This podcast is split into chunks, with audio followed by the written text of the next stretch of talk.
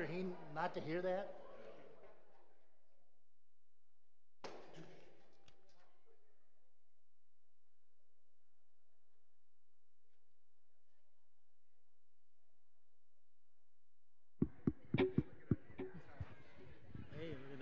Good morning.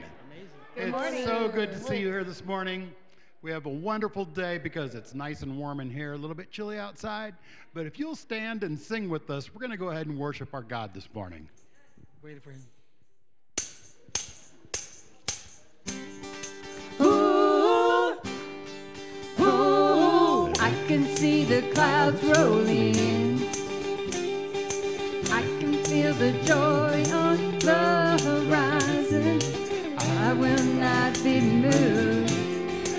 Are on the rock.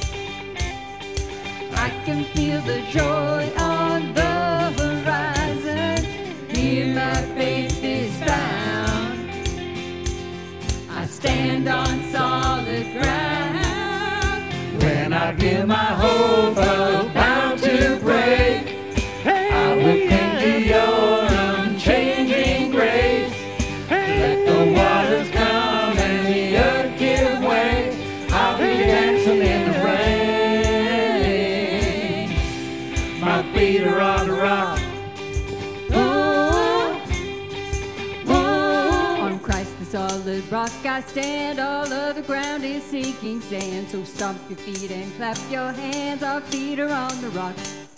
On Christ the solid rock I stand, all other ground is sinking sand. So stomp your feet and clap your hands, our feet are on the rock.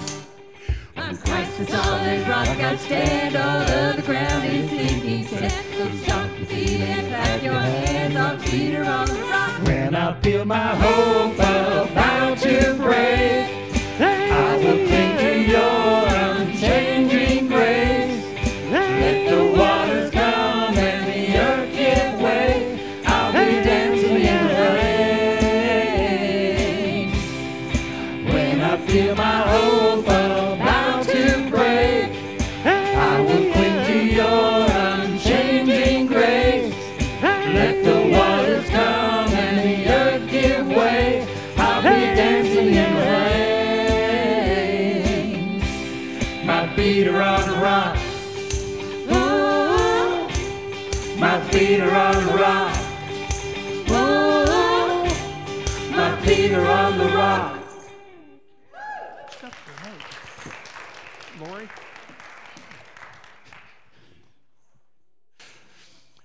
Timothy 2:25 says, "Instructing his opponents with gentleness, perhaps God will grant them repentance, leading them to the knowledge of the truth." Amen. Let's pray together. Lord, we're thankful that we can come together this morning for this time of worship, and it's good to see everyone here this morning.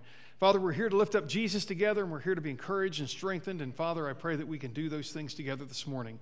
It's in Jesus' name that we pray. Amen. Well, good morning. Good to see everybody today. I think some people are on vacation today, apparently, but you know what? We're all together. We're going to worship the Lord together. This morning, uh, as before, as we continue our service, make sure you fill out your connection card. If you're a first-time guest, and if you'll use the guest connection uh, spot, you will get two messages from us. One of them will be the connection card. About four hours later, so you'll get a four-question survey, and we won't use that your texting to send you a bunch of messages. So anyway, we, you can trust us with that. Well, for those of you who are joining us online, we ask that you fill the same thing out. You got your number across the bottom of the screen. At this time, I'm going to turn things back to the praise team as we continue singing songs to the Lord this morning.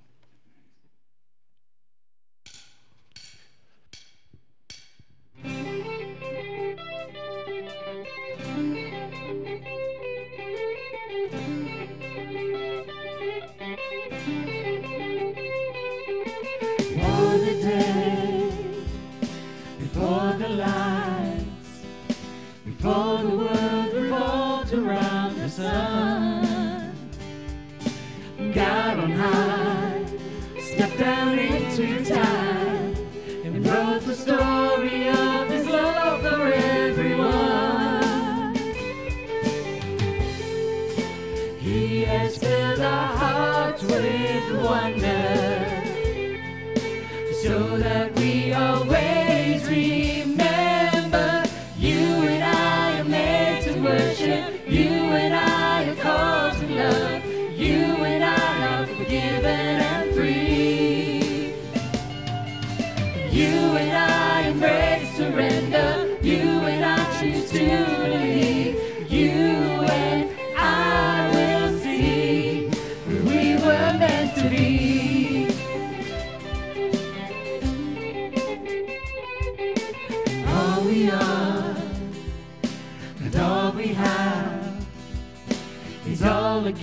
from God.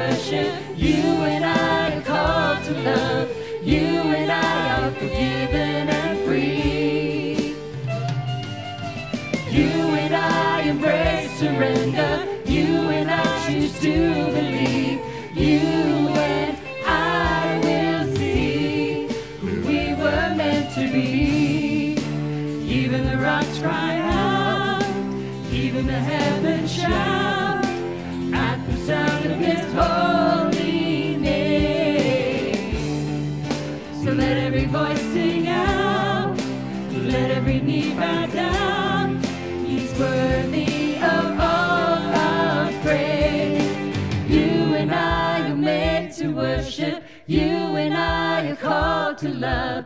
You and I are forgiven and free. You and I embrace surrender. You and I choose to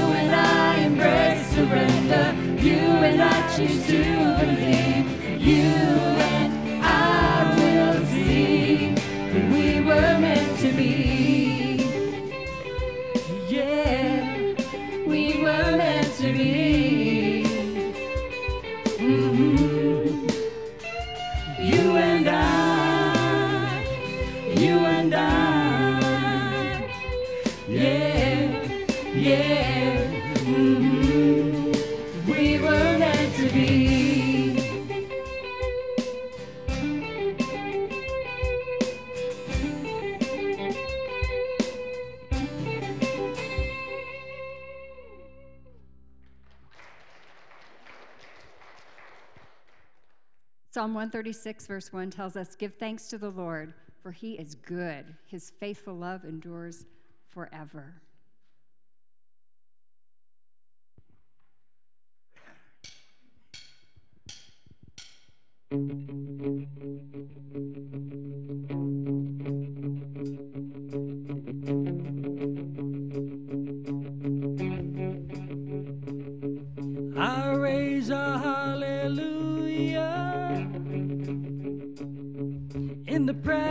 of my enemies. I raise a hallelujah louder than the unbelief. I raise a hallelujah. My weapon is a melody.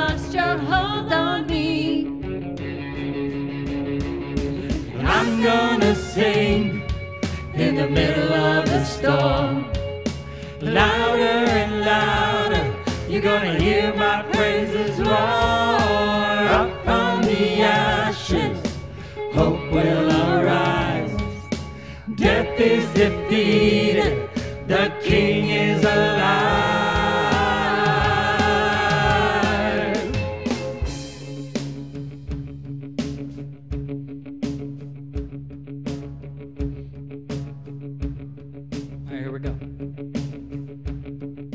Sing a little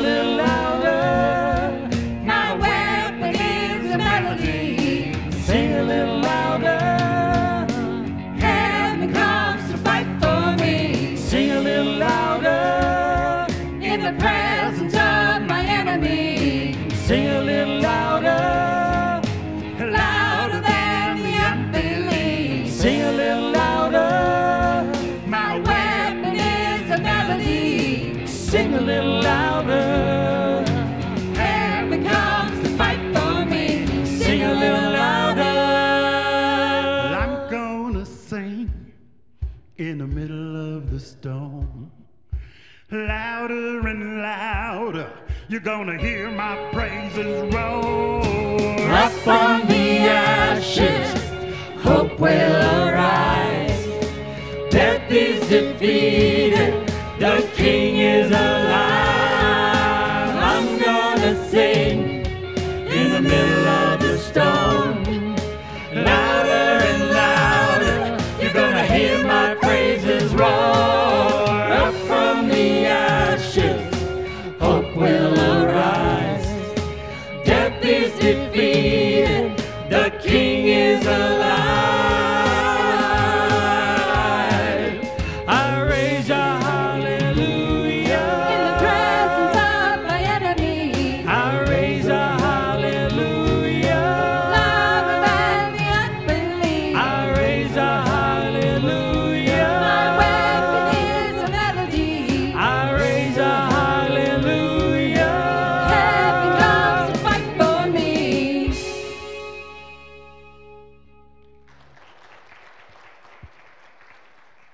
great to know we don't have to rely on our own strength? John 5:30 tells us, "I can do nothing on my own. I judge only as I hear, and my judgment is just, because I do not seek my own will, but the will of him who sent me." Those are Jesus' words, but we need to keep those in mind ourselves, don't we?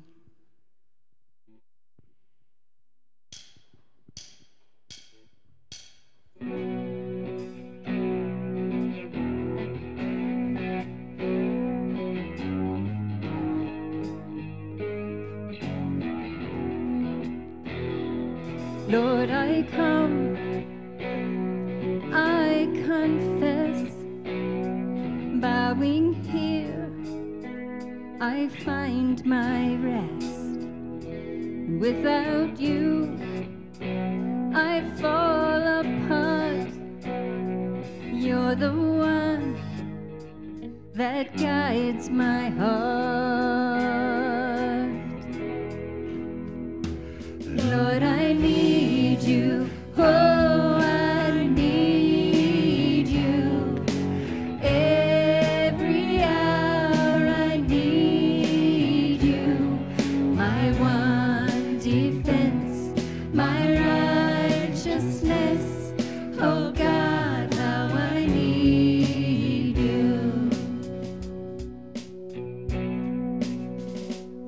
Runs deep, your grace is more.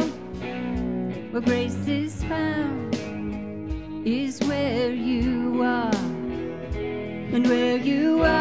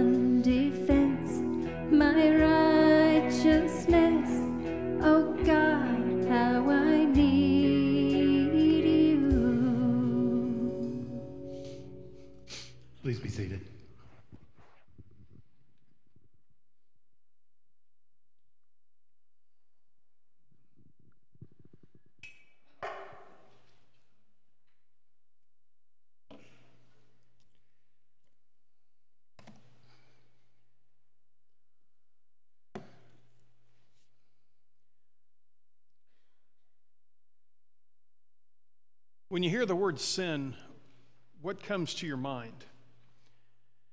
Do you think it's some outdated, antiquated concept that we really don't need to pay attention to anymore? Or does it mean that when you hear that word, you think, well, if it's fun, I can't do it because God doesn't want me having any fun? Um, do you see the word as restricting your freedom? You know, I'm free to do whatever I want. There's a lot of people in prison that thought that too, by the way. Um, sin is, is sin something that we even need to think about anymore, that we need to take seriously? I mean, it's 2023. Haven't we outgrown that old antiquated concept? I mean, that was back in the day. Today, you know, we're, we're more sophisticated, so do we even think about this? And do we think that we can ignore what God says concerning sin? Because my situation is so unique that even though God said not to do something, if I do it, God will understand and He'll just ex- make an exception for me. Is that how we treat it? Um, sin is, sin such an outdated concept that I don't even have to take it seriously myself? Well, the most important question concerning this, this is why we're talking about Jesus on sin, is regardless of what I think about it, whether I think it's restricting, whether I think it takes away all my fun, whether I think that I, it's an antiquated concept, what does God think about it? What is God's view? What is Jesus' view on sin? Is sin just something that God blows off like it's no big deal? Or does he see it differently than we do? Today we're going to be continuing the Sermon on the Mount, and Jesus is going to talk specifically about the subject of adultery. Now, what we're going to do with this subject is we're going to we're not going to hit that part very hard because um, what we're going to do with it is we're going to see how this is a basically an example of how Jesus views sin. Now, we will talk about the subject at hand, but the most important part I want us to grasp is this is just a representation of how God sees sin in general. Because when you think about it, in God's eyes, sin is sin. I mean, we think certain sins are worse than others. And in some sense, they kind of are, in the sense that there's more repercussions. For instance, if I go out and kill 50 people, or if I tell a lie to somebody, the consequences are a little bit different. Now, some, in some cases, that lie can kill more than 50 people. We see that with governments, but we won't go there today. But anyway, uh, I shouldn't have said that. They're listening to. Uh, I shouldn't have said that either. and I love the IRS, by the way, just for anybody that works there. But the fact is, um, when, when, when we start looking at these things, um, in God's eyes, sin is sin. So it doesn't really matter which one it is. That's why we can use this one as a representation of all that we deal with. Now, in the Old Testament, what it, when it uses the word adultery, and this is the context that Jesus is talking about, this involves intimate relations. I'll be a little gentle with that, with the young ears in the audience. Um, between a married man or an unmarried man and a woman who is married or she is a virgin who is engaged to somebody else.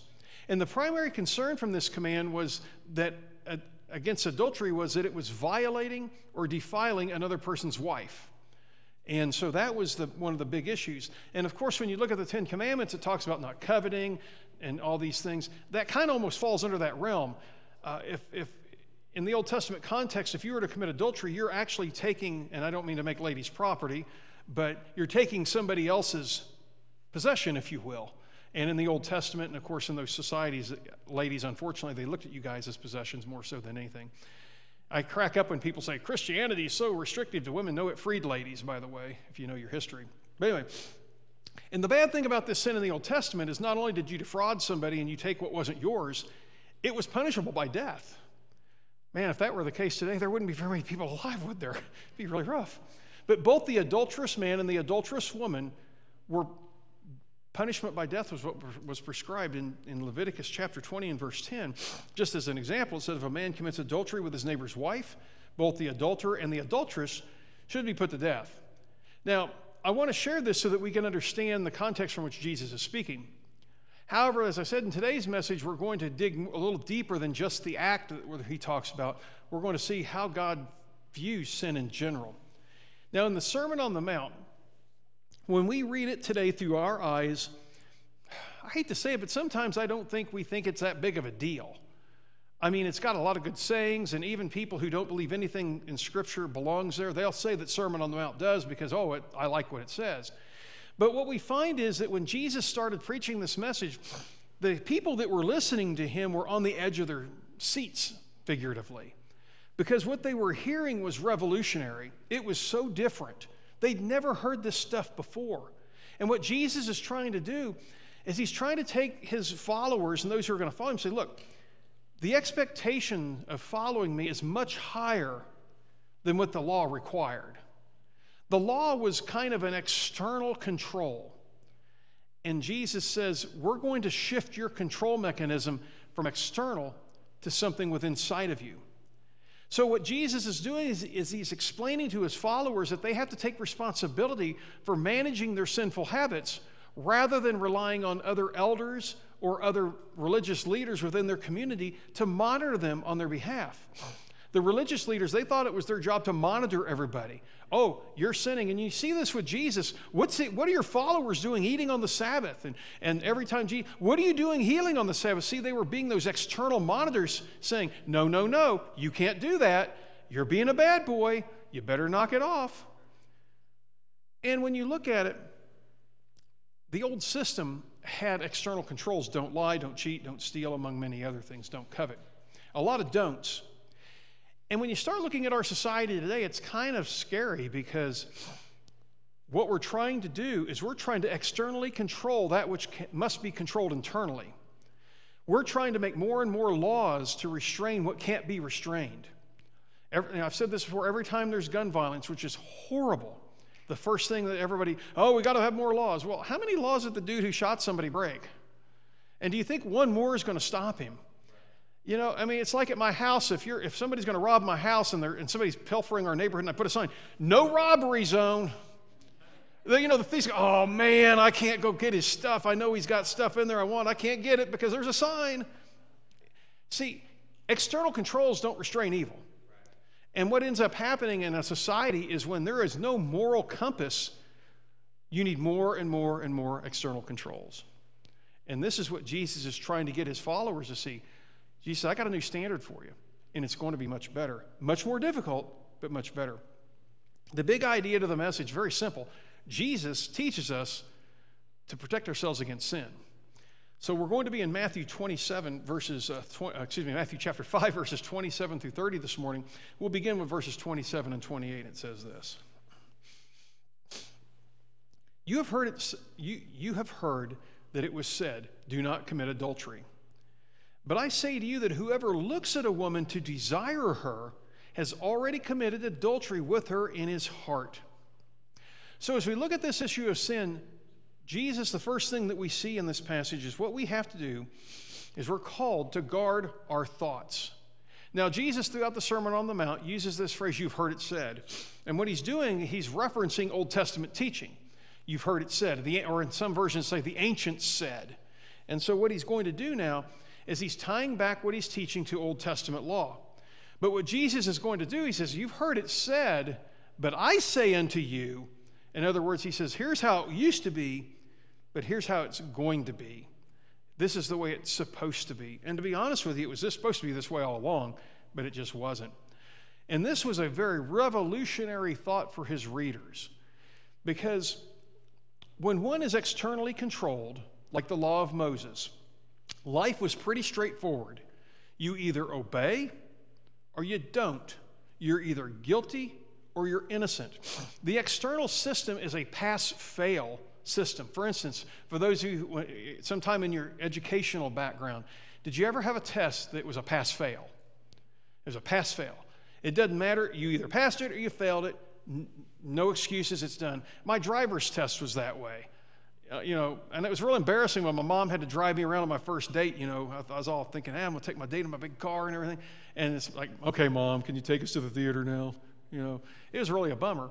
But that, that driver's test, you either passed it or you failed it. It didn't matter. And I could say, well, this is why I failed. This is why this doesn't matter. You pass or fail. It didn't matter why you failed, you failed. And you couldn't explain it away because explanations, excuses, they didn't matter. See, when you're externally controlled, you don't have to worry about your thoughts. You're either going to obey or disobey. For instance, the speed limit down Fry, was it 65 or 70? I can't remember. But, but whatever it is, there's a speed limit sign. And I'm either going to obey it or not obey it. There's not a sort of obey. You go an ounce over the prescribed 70 or 35, I think it is, uh, 35 mile an hour speed limit, you're guilty of breaking the speed limit. So if I get pulled over and the officer says, You know how fast you're going? Yes. Yeah, I can't lie. I can give him, well, you know, you don't understand, officer. I'm going to go donate my kidney and my heart to somebody so that they can live. I got to get there really quick. And he's writing the ticket, and he's just like, yeah, right. Well, you don't understand. My grandmother died three times today. You know, no, it's not. You know, he's going to write the ticket. You're either guilty or you're innocent. Now, I may drive the speed limit down Fry Boulevard, and I might be madder than a hornet. I might be throwing things out the window because I'm so mad because it's so cotton picking slow. I got to get to the donut shop in a hurry. And this is taking forever because it's cleared out the other end of the, of the, of the fry, man. It takes a long time. But you know what? It doesn't matter what I think about it as long as I don't disobey the law. It's pass or fail. Well, you can obey and have a terrible attitude about it as long as you obey. When you're raising your children, how many times were your children, oh, thank you for giving me that boundary. I am so happy I can't go out and have fun with my friends while they're out getting drunk and doing crack. I'm just, I'm just thank you. You know, this is thing. No, your kid's madder than a hornet, but you know what? They're either going to obey you or they're not. They might be grumpy about it, they might pout about it, but they're either going to obey or they're not going to obey. And sometimes you just don't really care as long as they do it. But regarding adultery, according to the old law, as long as you didn't do the act, you could lust all day long, it didn't matter. You could think whatever you wanted to think because the Ten Commandments didn't deal with your thoughts. They just said, don't do that. Don't do that. I could covet all your possessions. I could be lusting for your possessions. I could covet your position. I could covet your power. Matter of fact, that's one of the problems in our society today. People want everything for nothing. They don't want to work for it. So I want what you have, and if you can't have it, I'm going to make sure the government takes it from you so you don't have it either. That's, that, is, that is sinful, folks. That is wrong. But you see, in the Old System, it didn't matter. As long as I didn't cross that line, I was okay. How would your spouse feel if you came home and said, I didn't commit any adultery today, honey? But man, I was thinking about you. You see this hot chick I was thinking about today, man. She was a smoke show. And, and, and then just tell her everything I was thinking. I don't know. I'm probably going to end up on the couch or in the ER. You know, there's going to be a problem there.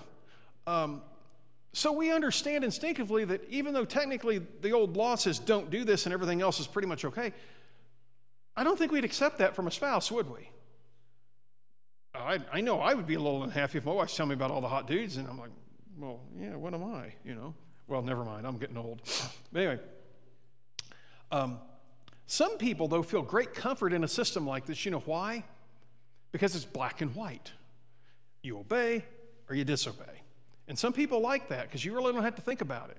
Here's a for instance in public and many private schools, they have a dress code, although the dress codes, I'm not sure who came up with them. I think some pervert did on some points. But anyway, um, when you see what goes in the schools, you wonder is there really a dress code? But when there's no uniform, you pretty much wear what you want. And if a teacher, an administrator comes by and says, Johnny or Janie, what you're wearing there is not appropriate. And then what used to happen is if that would have happened when I was a kid, uh, back in the days when I you know, had to walk 20 miles uphill in 50 degree or you know 800 degree temperatures in three feet of snow with stone tablets, you know the story. Anyway, my parents would have tanned my hide. There would have been no, well, we're going to go straighten that school up and tell them all how it's going to be. Oh, no, no. Even if I was wrong, I was dead meat when I got home. But what happens now is little Janie or little Johnny goes, they didn't like my, they didn't like my outfit that had nasty words on it or that covers a quarter of my body. And mom and dad, well, we're going to go to the school and fight about that. And so you end up having these arguments because there's really no standard. Now, schools that have uniforms that says this is exactly what you'll wear, you are going to wear it or you're not. Police officers, you know, you don't see them wearing all kinds of different uniforms. They got a uniform. When you go, um, military. You know, the guys in the Army and the Air Force and all, and, and all the, they don't just show up in what they want to wear. It's like, here's what you're wearing. And so you don't have to think about it. Uh, contemporary Christian artist, he died quite a few years ago, Rich Mullins, they said that all he had was like five pair of jeans and five white shirts. That's all he wore, which is a cool outfit. I like white, sheet, I like white, uh, white shirt and jeans. But anyway, you don't have to think about it. But see, when you, when, you, when you don't have a direct standard of pass or fail, there's a lot of ambiguity, there's a lot of gray. What Jesus is trying to do is he's trying to shift them from relying on somebody saying, you can't do that, you can't do that, or God saying, you can't do that, to having an internal control mechanism to where what's inside of them drives them. Concerning adultery, not doing the act is not the standard, but even thinking about it is wrong. Even thinking about it is the standard. Think about this for a moment. Will you do that act if you're not thinking about it? If you are not desiring somebody else, will you commit adultery? The answer that's no. But if you're thinking about them all the time, and that's all you can get in your mind, out of your, you know, in your mind, that's all you can think about is that other person, and think about them, think about them, think about them. And your poor spouse is over there like, why are you so inattentive? Well, because you're thinking about somebody else all the time. As soon as that opportunity arises, what do you think is going to happen? It's going to happen. When I used to travel on business, I've said this before. They say, "Hey, what happens here in Cincinnati stays in Cincinnati, or what happens here in Cedar Rapids stays." And I said, "You know what? I'm staying in the hotel room. I'm not going to have to defend somebody doing what they shouldn't be doing." But I treated it like, you know what? I, I don't care if no, if my wife would never find out. I don't care. You know who knows? God. God would know what I'm doing, and I would know what I'm doing. So if you don't want to commit a particular sin, guard your mind, guard your thoughts. Jesus says if you look at her with lust or look at him with lust, you've already committed the sin. Now, some people say, well, if I've already committed it, I might as well do it. Yeah, good luck with that. Another way to translate this passage is if somebody looks at somebody so that they may lust at them or to stimulate their internal desire, you, you've crossed the line. Now, notice this isn't talking about noticing somebody. You can't help what walks before your eyes. And honestly, you know, God made you ladies really pretty because we wanted the species, He wanted the species to keep going. And if we weren't attracted to ladies, we wouldn't have any kids. And if men were going to have kids, we wouldn't have any kids either. But anyway, although I guess today you can do that, I don't know if that's a thing or not. But anyway, it's kind of strange. But the fact of the matter is, if somebody who's really attractive walks by, that's okay. You can appreciate what God did for them. But the problem is, is when it goes, she's really pretty to, oh, Oh, yeah. And in the meantime, your wife's kind of looking at you like, oh, well, I'm not, I'm not. But anyway, you've crossed the line. You can appreciate, but you don't have to. They always said you, uh, a bird can land in your hair, but you don't let them build a nest. I think that's how that went. That's old school saying. But anyway, when you start playing it out in your mind, you have violated what Jesus wants you not to do. He says, hey, I don't want you even thinking about it. Well, I never did it. Yeah, but you're thinking about it. That's the problem. Lust is an overmastering desire for something that's not ours. Jesus says that if we allow ourselves to be driven by our overmastering desire, we have crossed the line, whether we actually did the act or not. So, if we want to defeat sin, if you want to confront sin, then you have to guard your thoughts. The mind is where the battle takes place. When somebody becomes a Christian, a lot of times it's easy to clean up a lot of things, like clean up your language and clean up other things that people can see. The, the tough part is up here. You'll always have this battle in the mind. James talks about this when he says, But each one is tempted when he's lured and enticed by his own desires. And when desire conceives, it gives birth to sin. And when a sinful is full grown, it gives birth to death. When we let our desires go unchecked, it will destroy us. Many marriages on this subject have been destroyed because somebody just left their desires unchecked and they ended up doing what they need, should not have done in the first place. Now, okay, we need to guard our minds. How do we do that? Well, uh, Psalms 119 11, for one, says, In my heart I store up your words so that I might not sin against you. And so the point is, most people don't have an empty thought bubble. Some people do, but you always, we're always thinking. We always have stuff going on in our head. The question is, what is it? And what are we feeding it? So, what the psalmist is saying is, you know how I'm, not, how I'm not going to sin against you? I'm going to store your word in my heart. So, when those thoughts that come in that shouldn't be there, God's word will say, ah, ah, you need to think about this. No, this isn't what you want to do. No, this is where this is the direction you want to go. God's word can actually protect you. This is why it's important that you incorporate it in your life. It's like going on a trip and you've got a vehicle that gets like 20 miles a gallon and you've got a four a 600 mile trip, okay? But you're decided I'm going to drive that vehicle and I'm not going to put fuel in it. And you're going to get to a certain point. Well, if you do the math, if you got a 10 gallon tank, let's say you're going to go 200 miles and you're going to start running out of gas. Well, once you run out of fuel, you're stuck. Well, in your own life, if you've only got like 10 gallons of God's word in your life and you're going to go on a 400 mile trip, see, the problem is you're going to surpass that and you don't have enough in the tank to protect yourself. So we need God's word in our life. The other thing that we do is as we have that, uh, according to 2 Corinthians 10:5, is it talks about that we're going to take every arrogant obstacle that's raised up against the knowledge of God, and here's the key we take every thought captive to make it obey Christ. And so what we do is we start taking those thoughts to God. So if I have something, whether it's good, bad, or ugly, coming into my mind, I need to be disciplined to take it to God. And obviously, some things would be very embarrassing to take to God. And then I realize, you know, that shouldn't be in my head. That thought needs to be thrown into the garbage can or in the shredder. And so that's a couple things that we can do. We have to take our thoughts to Jesus. The standard that Jesus set for us is not easy because we are facing a steady stream of immorality in every form of media, from books to magazines to TV shows and commercials, even for paper towels, for heaven's sakes. I mean, this stuff is flowing rapidly. And I'm not against entertainment and all that stuff, but we're getting hit in every direction music, movies. You know, back in the day, if you want to watch some good movies, folks, go watch some of the old black and whites. And people say, those are corny. No, they actually aren't. They all have a great, we used to watch them all the time until you've watched them all pretty much. But the great thing is, you know, no matter how much, see, today what we do is we tug on people's heartstrings in a movie, and then the immorality's okay. But in the old movies, no matter what, if you did something wrong, there was a price to pay. They, no matter what you did, even if your spouse was doing all kinds of terrible stuff to you and you cheat on them, in today's movie, oh, yeah, we're glad he, you know, but in the old ones, no matter what, there was always a price to pay. They were trying to teach a lesson, and the media did a good job back then. But we have all this stuff hitting us. These streams are constantly calling us to look, look, look, look, look, want, want, want, want, think, think, think. You know, we have to be careful with that. Philippians, because our minds are always processing things, tells us this. Finally, brothers and sisters, whatever is true, whatever, whatever is worthy of respect, whatever is just, whatever is pure, whatever is lovely, whatever is commendable, if something is excellent or praiseworthy, think about these things. And so, what you essentially do, those thoughts you shouldn't have, you replace them with better thoughts. You put your focus where it should be. And it, it really does wonders in your life when you're able to do that.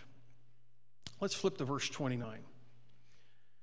Ah, this gets rather draconian here. If your right eye causes you to sin, tear it out and throw it away. It is better to lose one of your members than to have your whole body thrown into hell. So, not only are we to guard our thoughts, but here's what we're also called to do we got to guard our eyes.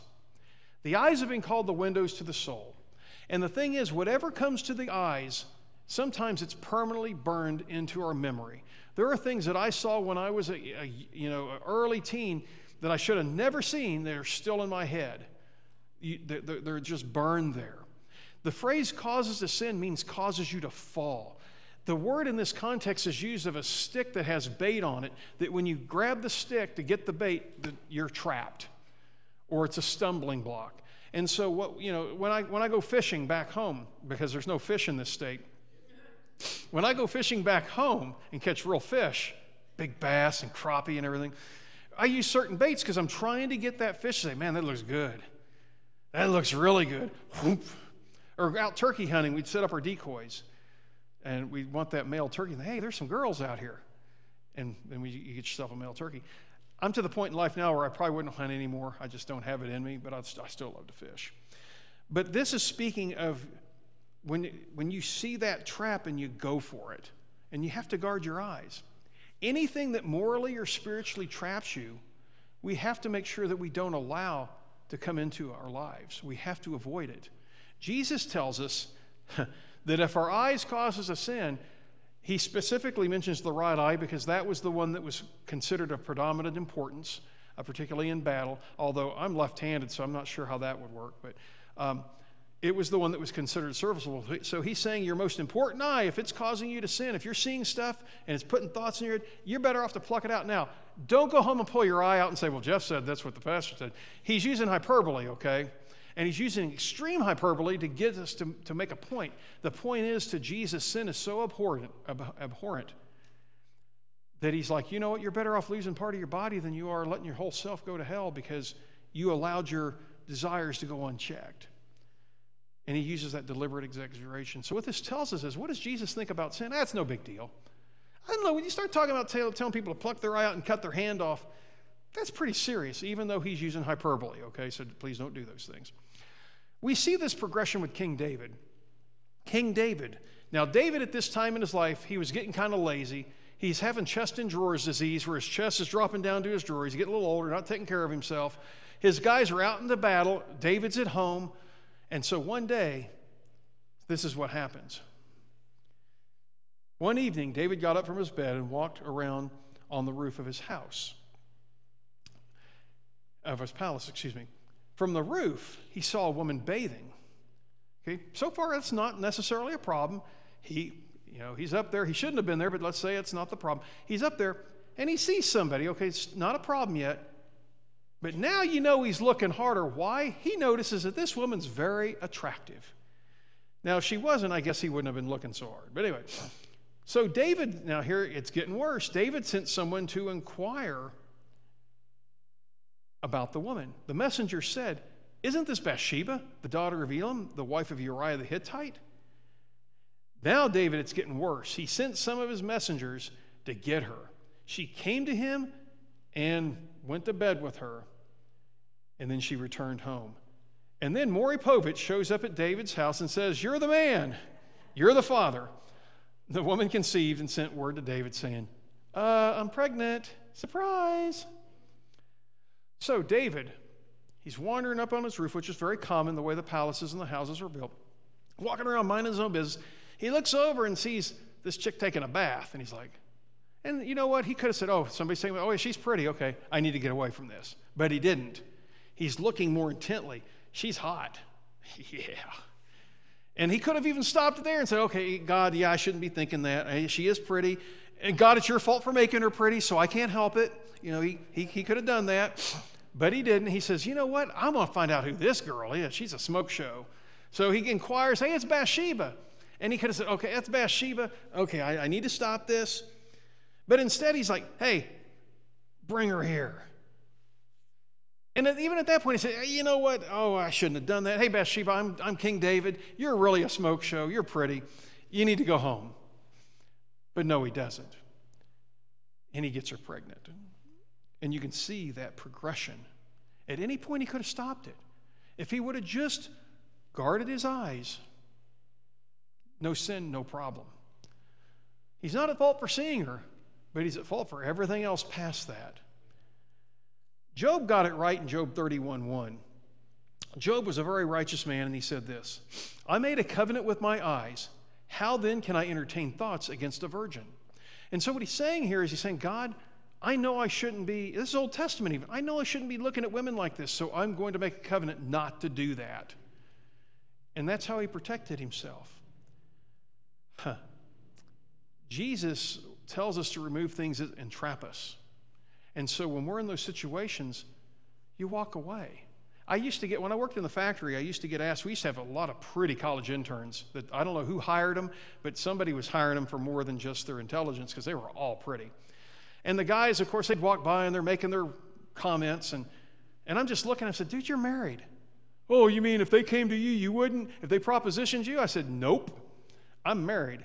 Well, what if they didn't have anything? I said, okay, I've probably noticed that they're naked. Okay, I'll be honest, but I'm going to turn away really quick because I'm married.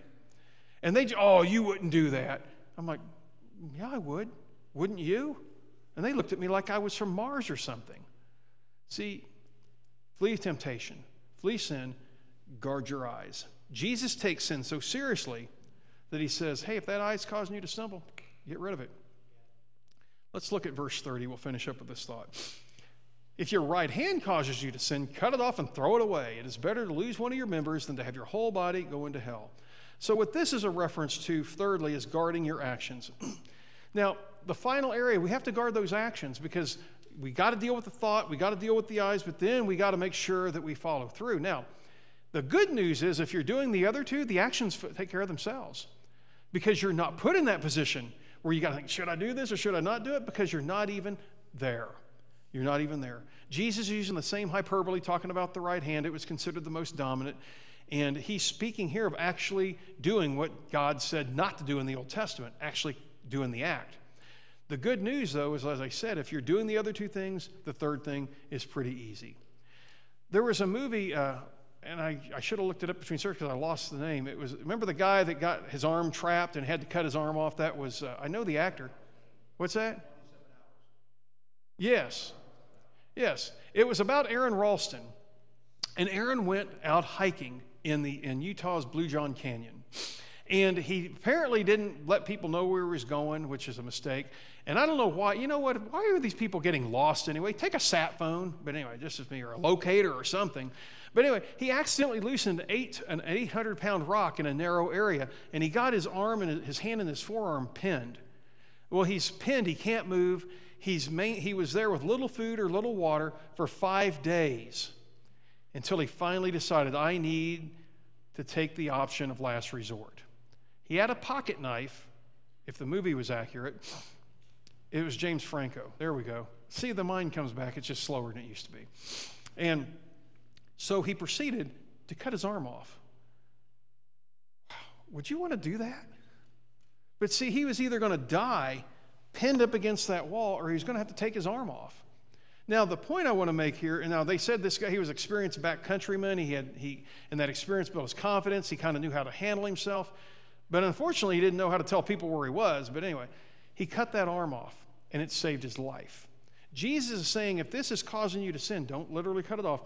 But sin is so abhorrent that you need to get rid of it. Jane, uh, Ralston had the decision whether to die with his arm or live without it. And one of the things we have to make sure of is in our life, we got to make a decision. Are we going to die with something or live without it? And when, you know, my hope is that we make bad, don't make bad choices so we don't have to figuratively cut off our arms.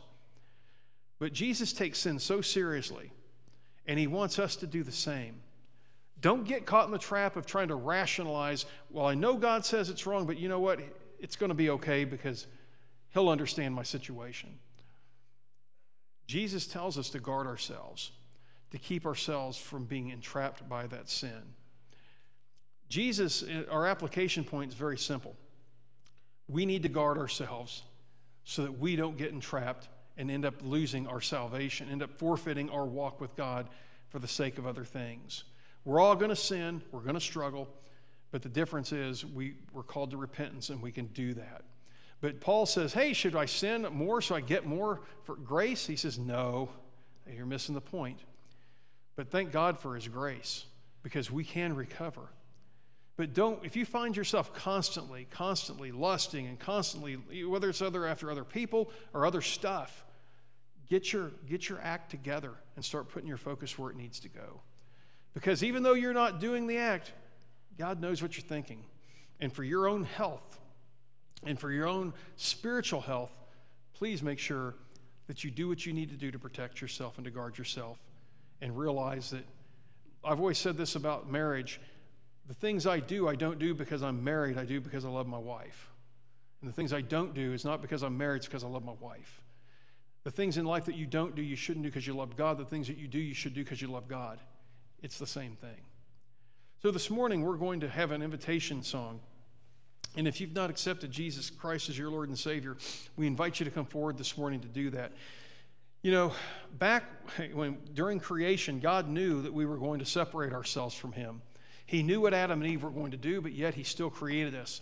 And I don't know about you, if, but if you were going to, if somebody told you and they knew, and you knew for sure they were right to say, hey, if you two have a child, that child is going to be Adolf Hitler and is going to kill millions of people. I'm using extreme. Would you have that child? Most of us, if we knew for sure that this is what's going to happen, we probably wouldn't. But see, God knew that Adolf Hitler was going to come as a human, but yet He still made us. We're that valuable to Him. He wants us to be redeemed so we can be with Him. So I don't care what you've done in your life, I don't care what your past is. You can have a clean slate with Christ. I don't care what guilt is holding you back. I don't care what weights you're carrying around, what baggage you're carrying around. You come to Christ, you can drop it off at the baptistry because it's all washed away.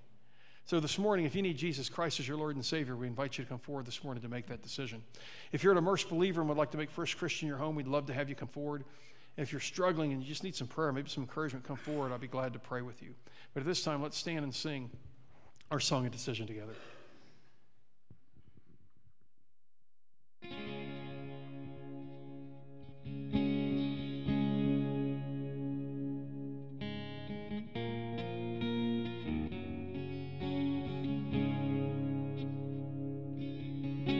See on the hill of Calvary, my Savior bled for me, my Jesus set me free.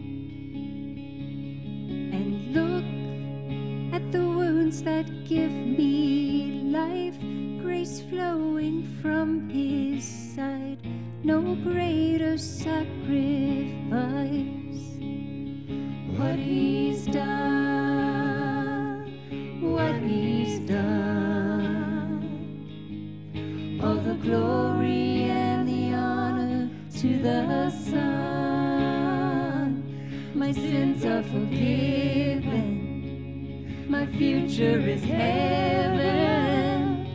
I praise God for what he's done. Sing for the freedom he has won. Even death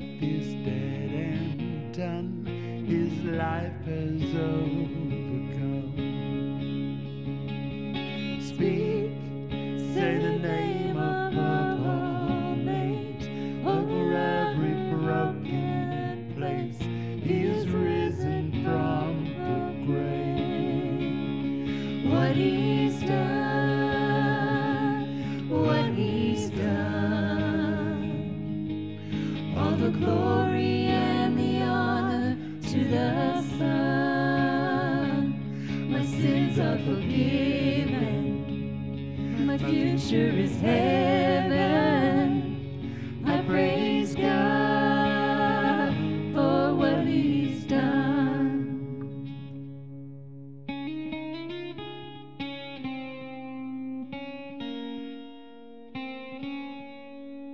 Now, on the throne of majesty, the Father's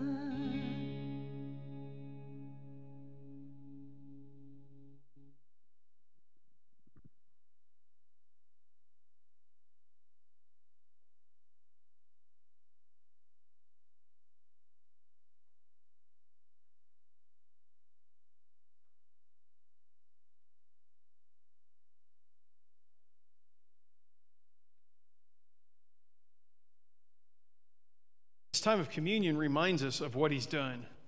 That, bl- that cup represents the blood that he shed for your sins and for my sins. That bread represents his body that, that took the punishment that we deserve because of our sin. Jesus says, I'm going to take it on.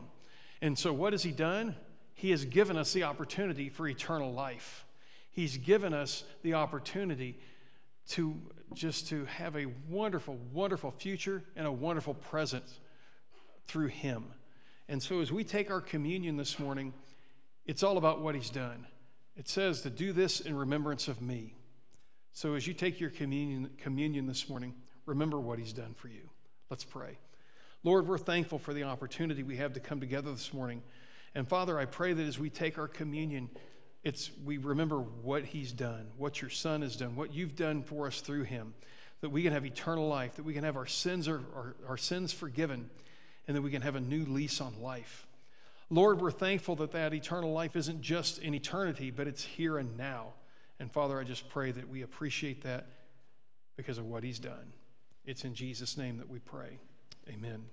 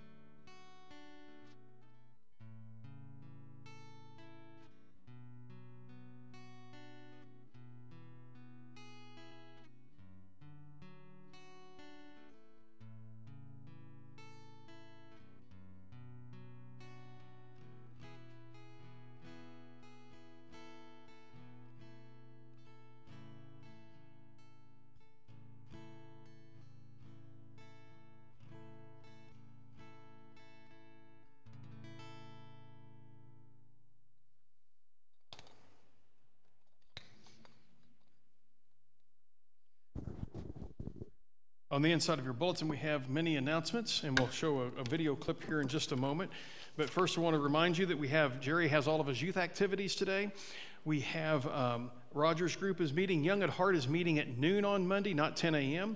Uh, Jules is having her LOL group, so for the young ladies, they'll be there. We have all of our Bible studies this week. Security team meets, and in a moment, uh, Robin and Jules will talk about Ladies Spa. Uh, we have our ministry team sign up sheets. So if you would like to be involved in the ministries of the church, we have sign up sheets out in the foyer. If you're currently doing a ministry and you want to continue doing it, you don't need to sign up again. If you don't want to do that ministry, you can t- put your name on that one and say, hey, I need a break, or mark that you don't need to be doing that one right now. And if you want to sign up for other ministry teams, you need to sign up for those. Um, at this time, let me think here, something else. Yeah, at this time, go ahead and we'll show our video clip. We've got this event coming up April 28th and 29th. I'm afraid we're going to have a generation of people who, at the end of their lives, look back at a fork in the road where they headed toward isolation and a loss of hope.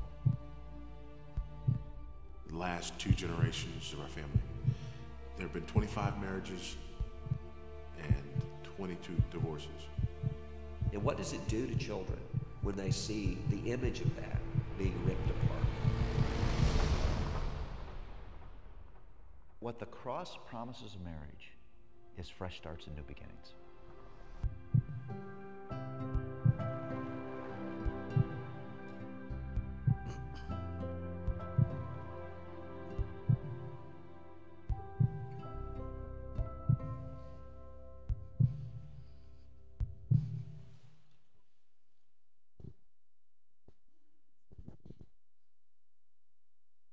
We have an opportunity as a congregation and the people of God to do something really great for our community, and the art of marriage is it. I was with Family Life for nine years, and I actually had the privilege of being part of the launch of this event. Um, I have seen it done all over the United States, and people's marriages and lives have been changed. It's a great opportunity, and I'm excited that we're going to do it here at this church. In the back, we have a few uh, things. In your bulletin, you have this, which basically outlines a little bit about what the art of marriage is about. There's a little thing on the bottom called a QR code. For those of you who are in my generation, we didn't use these things, but younger people do use this thing. If you use that QR code, that will take you directly to the site to register for the event. And then we also have these save the date cards. I would encourage you to grab a couple. I'm sure that you have friends and neighbors that are married that might be interested in coming to the event. The best way to get people to an event is to invite them yourselves. I think that it would be absolutely fantastic to see 100, 150 couples in this church during the event. It, miracles will happen, and it's just an exciting event. So I'm encouraging you all to be part of it.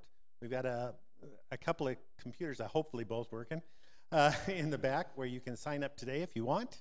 I'll be back there. I'll answer any questions, and I just look forward to seeing you all participate in the art of marriage. Yeah, we have a couple kiosks set up with an uh, iPad and a computer. Uh, registration's $45. That includes all your materials. We'll have a great lunch from Schlotzsky's coming that Saturday, and we'll have uh, donuts on Saturday morning. Uh, we do have limited childcare, so please look at the registration for that. Once you register, it is non refundable. So make sure you're going to come. We had to do it that way to keep from buying a bunch of material and people not showing up. But it's going to take place on Friday, the 28th of April from 7 to 8.30 p.m. And on Saturday from 8.30 a.m. we'll gather and we'll be done at 3.30. So it won't take up your whole evening on Saturday. And this will be for people who, you know, who have good marriages, who have rough marriages and everything in between. It'll be a blessing to all. And I would think if you're considering marriage and you're, you're uh, engaged, that it would be a good, good opportunity to learn some things that might be preemptive before you get married. But uh, you can go to our website and you can see, we got a page on there and you can see more information about that. But we're excited. Um, I made my wife sign up with me to go, so we're, we're going to be going. Also, at this time, um, one of the ladies has something to say about spam, I mean, spa. He keeps on hoping it's spam, but it's just your opportunity, Rusty, to create spam.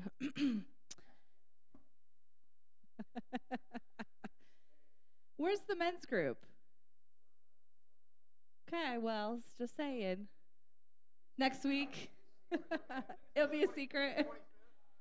the 25th. All right, all right.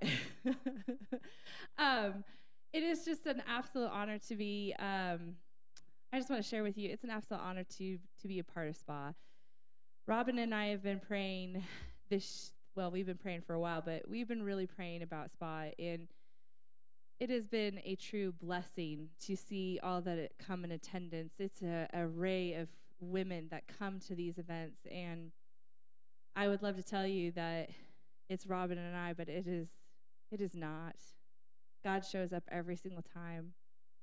And it is beautiful and it is lovely and entertaining and calming. It is it is God in the in the house and we are so absolutely honored and uh, privileged that we get to have the this this coming event this Saturday, the 25th at 10 o'clock at Lori's house. She's opening her home to us. And um, I just want to put this out there. Uh, Robin and I will be handing out these flyers. uh, we'll be out there. You want one and you want to invite somebody, let's just say that your next door neighbor just needs to know another good hearted woman. Invite her and bring her because the rest will be up to God. Um, I just ask that you bring yourself and and if there is somebody that's on your heart, I ask you that you invite them. So get two of these. That's okay too. but it is absolutely a pleasure to be a part of SPA and to watch what happens in SPA events. And this is just another one that is about honor. And I know that that's something that we need, we all need about reminding. Um, so when we put these out, it's not it's not for my benefit. It's not for Robin's benefit. And it's honestly not even for yours, it is for your relationship and your respect and your honor with God. So I would absolutely encourage you if you have questions or if there is something that that we can pray about to let you know you are welcomed, please let us know. Because we would absolutely love to have you.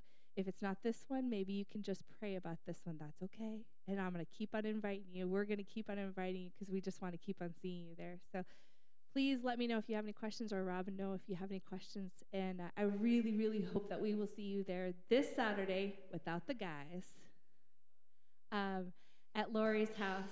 Thank you so much, Lori, for letting us come to your house. And um, I really hope that you guys will come, you ladies, not guys, you ladies will come. And, She, she keeps um, rubbing it in, doesn't she? and at 10 o'clock. Uh, we're doing it mi- uh, morning so that we don't break up your day. So there's really no excuse for you not to come. so I hope to see you. Thank you.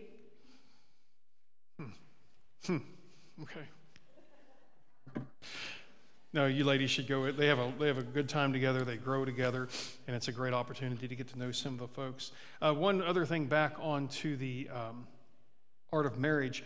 Uh, through our kiosk, you can pay through credit card or PayPal. That's how we're set up. So that way, it keeps your giving account separate from the funds for this, because technically you can't write that off. So. All right, I think that's all the announcements. In your bulletin, you see we have a lot of prayers. We ask that you take note of those prayers, look at the praises, pray for our outreaches, our missions, and uh, you can take that off and I think you, yeah, put it on your fridge at home or wherever you spend a lot of time. So let, at this point, let's stand together. Let's have a word of closing prayer, and our band will lead us out with the song. Father God, we thank you so much for the blessings we have. And Lord, we have so many people in our prayer concerns that we've been lifting up to you. We pray that they each receive a blessing from you.